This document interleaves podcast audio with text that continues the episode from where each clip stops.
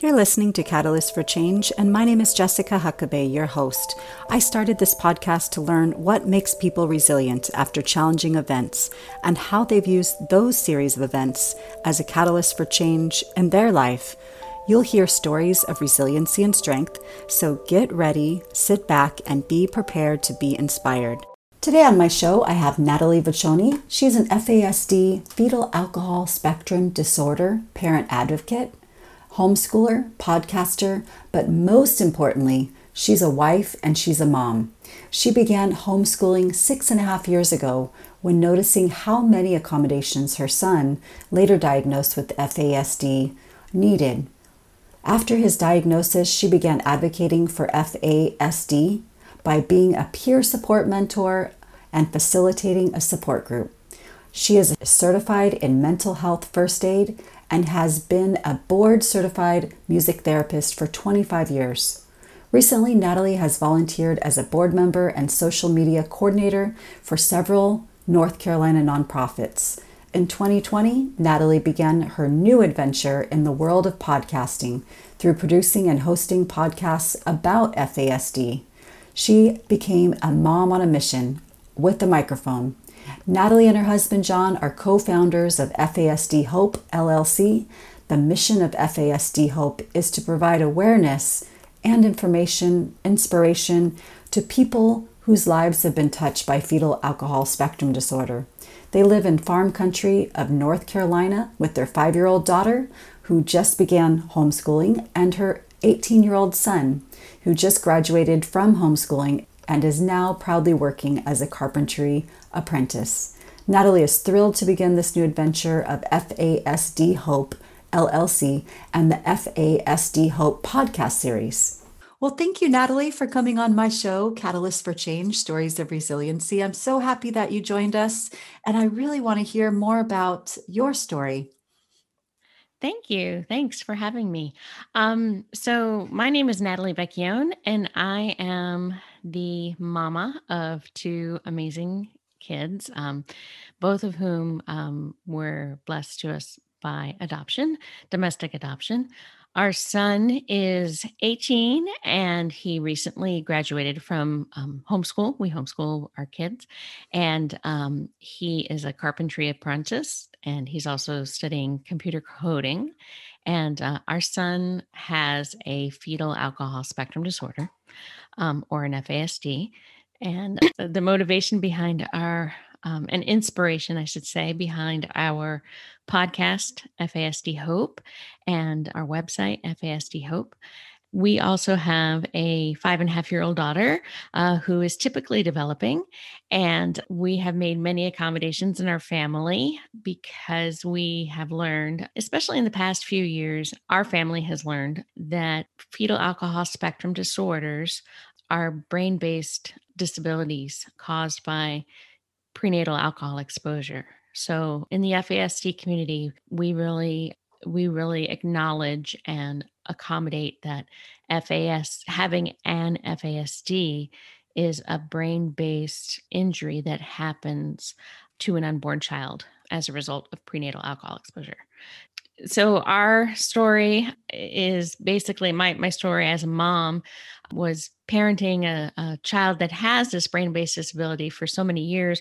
We one specialist had suspected that he may have had fetal alcohol exposure when he was two but at the time so that was about 16 years ago uh, we were told oh you know just put him in early intervention he'll be fine and and it was never documented or anything like that. So whenever my husband and i would bring up our you know that conversation you know to any of our son's doctors or specialists uh, we were we were basically you know brushed off you know and and just it was kind of dis- discredited.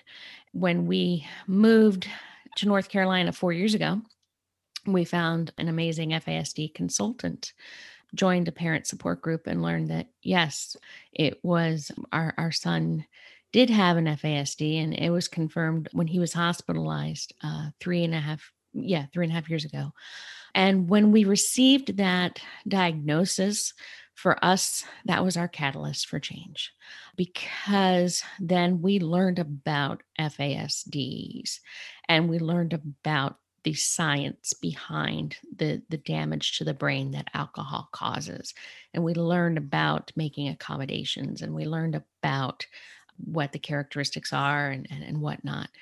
Earlier this year we i started podcasting and a few months ago my husband and i started fasd hope which we really consider kind of a mission for us um, to bring awareness to help inform and and those families of kids teens adults that have an fasd but especially to give them hope because the statistics with F having an FASD, they, they can be very, they can be very startling.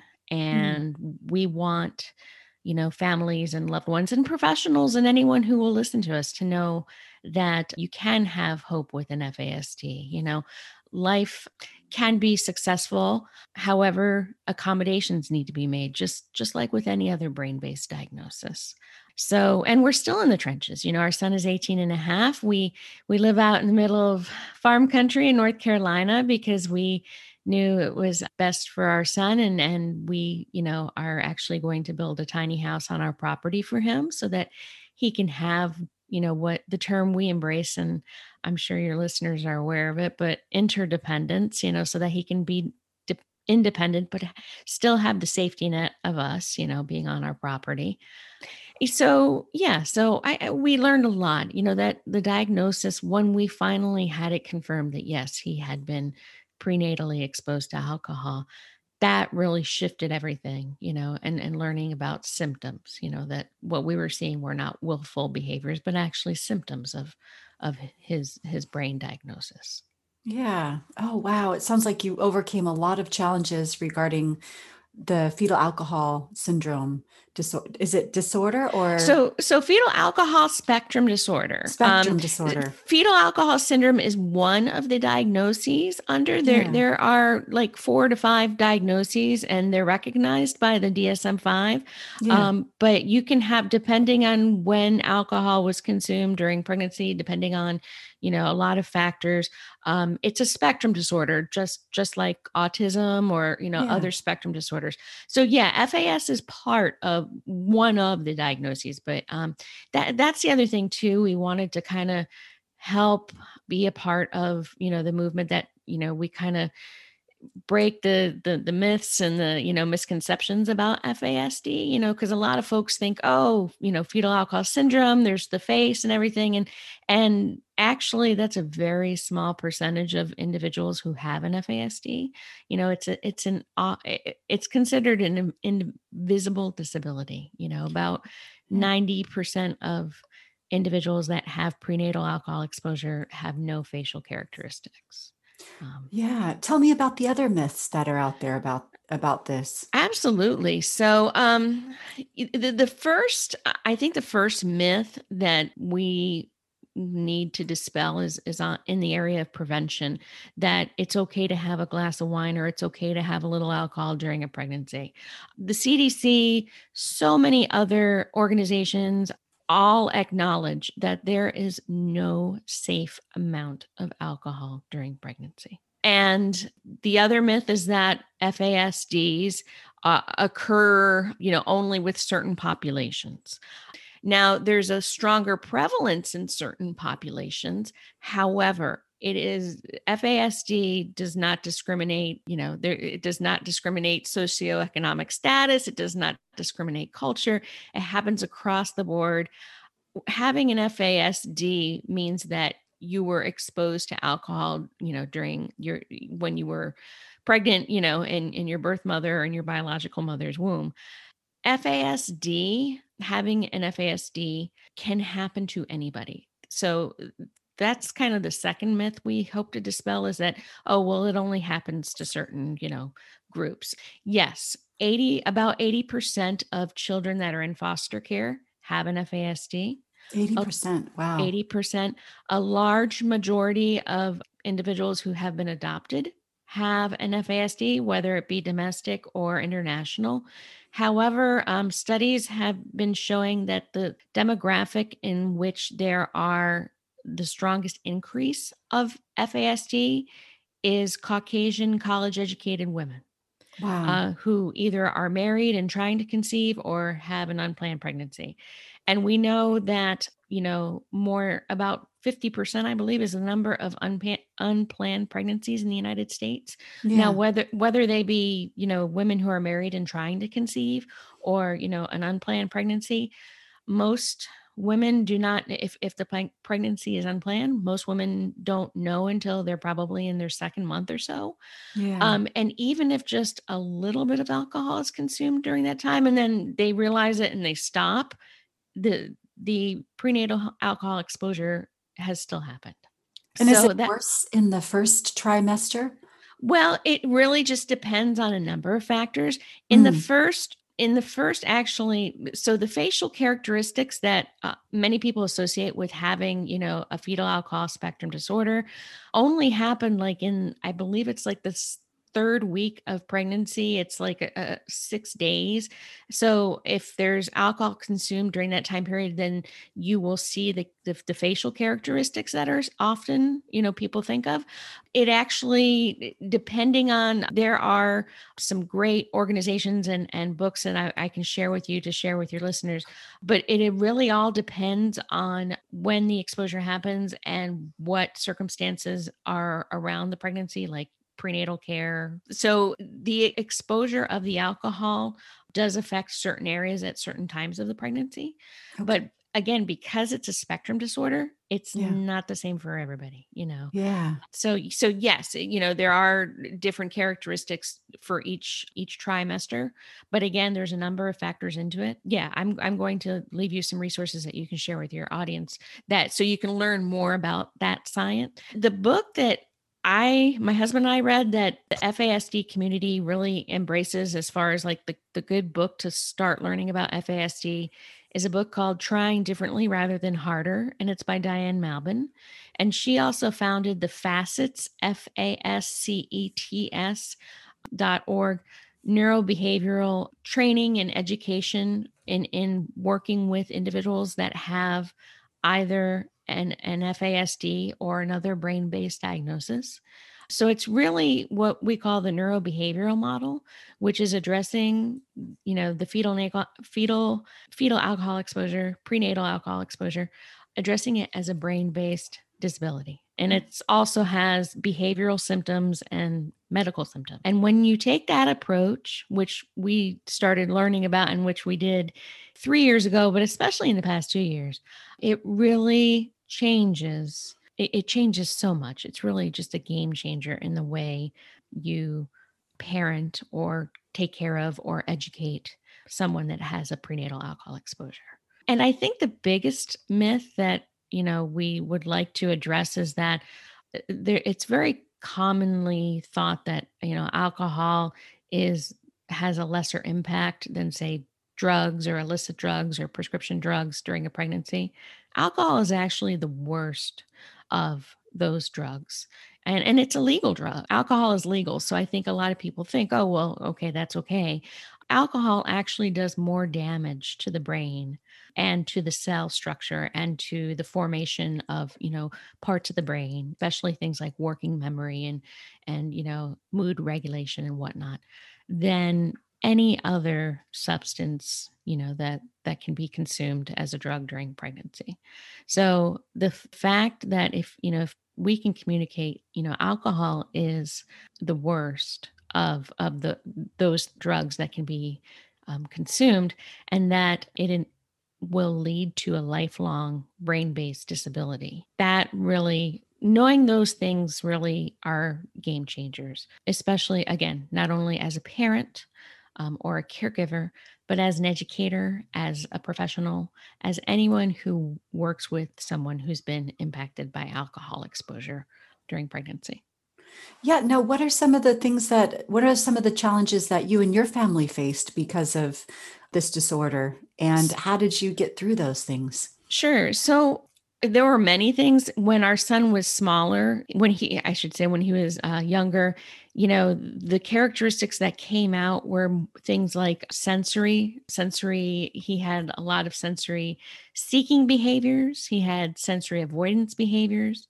He had delayed processing, visual processing disorder, auditory processing disorder. He another primary characteristic is dysmaturity. So acting and, and socially, you know, being a lot younger than your chronological age. Things, especially executive functioning skills. So being able to carry out, plan, predict, prepare, um, things like that. Yeah. So as he got older, we saw more of the behavioral symptoms so those of course affected things like school school was probably one of the hardest challenges that we had and that most families have that parent a, a child that has an fasd mm. our accommodation was actually we started homeschooling our, our son. Because the way alcohol affects the brain um, working memory can be very poor and there are a lot of memory problems that can happen.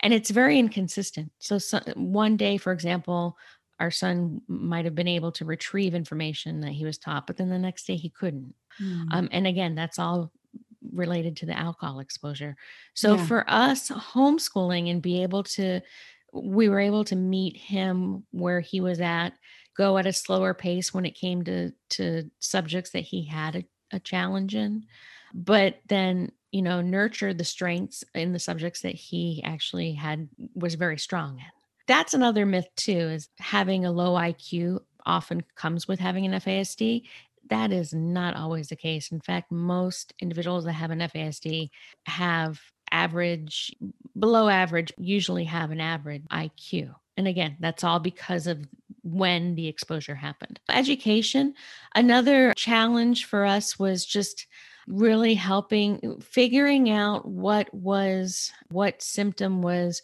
you know more of of a mood or you know an emotional social symptom versus what was an actual brain based symptom so for example with individuals that have an FASD structure is really important you know having structure in place for the day, for the week, you know, that kind of thing. Oftentimes, you know, our son has his most anxiety when he doesn't know what to do next. And again, yeah. that's all part of, you know, the diagnosis. So, you know, for us, the, the challenge for us, my husband and I, is okay, putting things into place so that he would have things to do to, to keep his brain busy, to keep yeah. his mind busy in a positive way. So, so that was another, that's another example.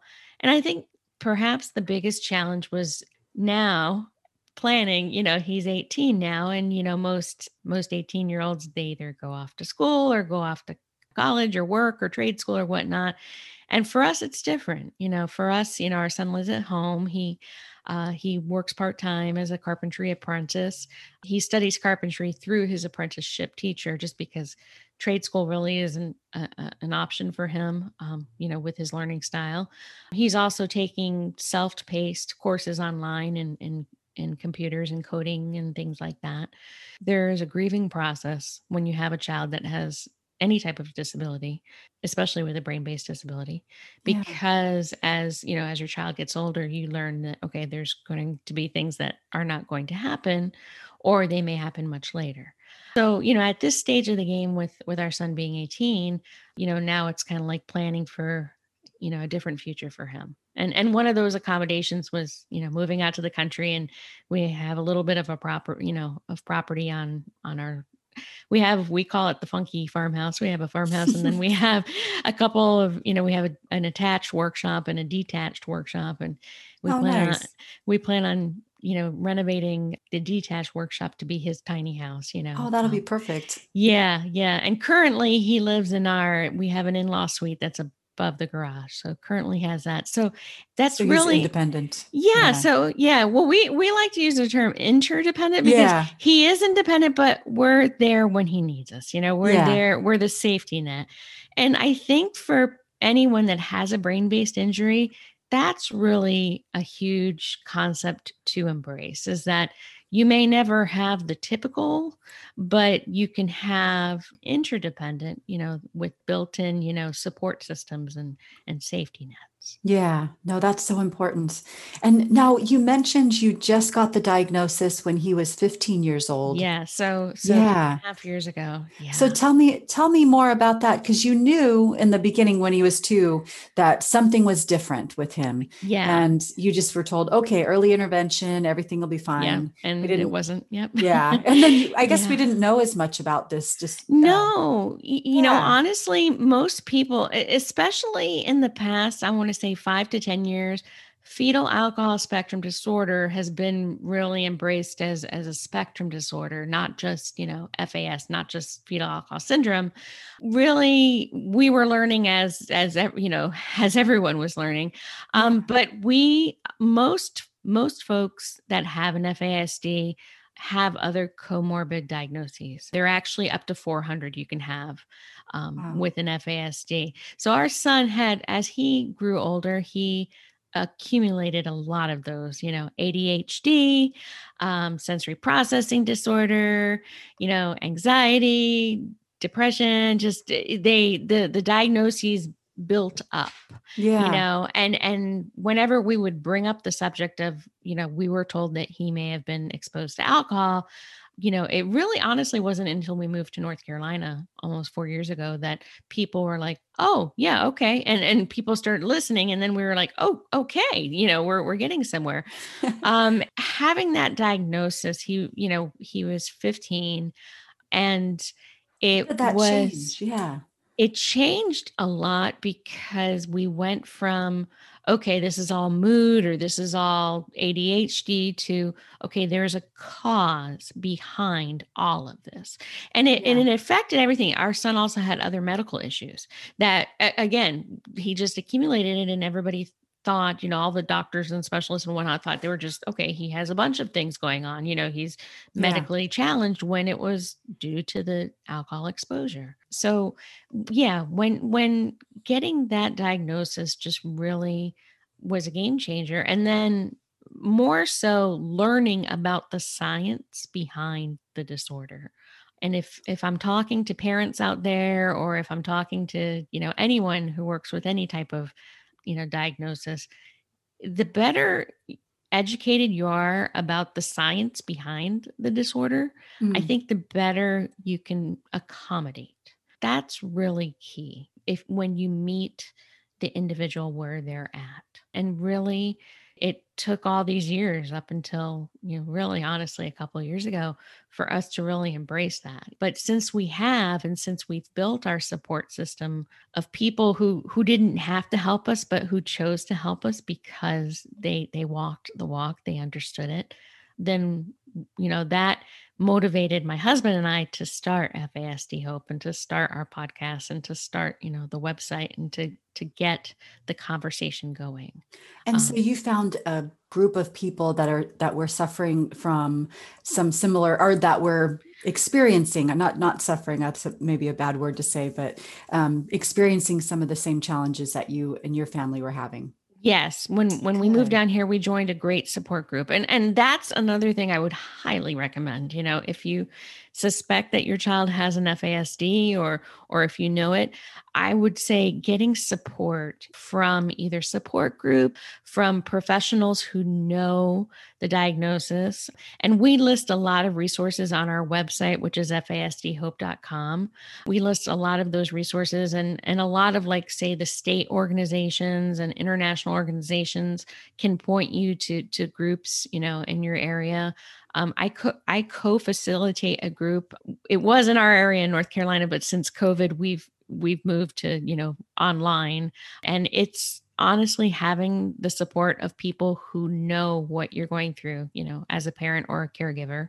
Yeah. Um, is great. And then actually, our son also belongs to, there's a wonderful organization, nonprofit called Proof Alliance, and they actually have a group for uh, it's a support group for teens and young adults that live with an FASD.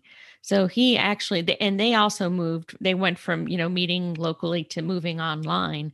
Um, so he's been a part of that. And that's really been a help for him is to find other young adults that that have you know the same diagnoses and you know they may not have exactly again since it's a spectrum disorder every you know it affects everybody differently but yeah. they understand the journey and having knowing that you're not alone i think is probably for us my husband and i for our family you know we we have a strong foundation in our faith so our faith really carried us through i, I have to say you know our faith in god is first and foremost yeah. and you know a short you know second after our faith is you know support um in from other people from other individuals yeah. and and then right along with support i would say you know educating yourself knowing the knowing the science behind the diagnosis and finding that good provider it sounds like was yes. really really oh. key for and that can take years honestly yeah. i mean we they and i hear stories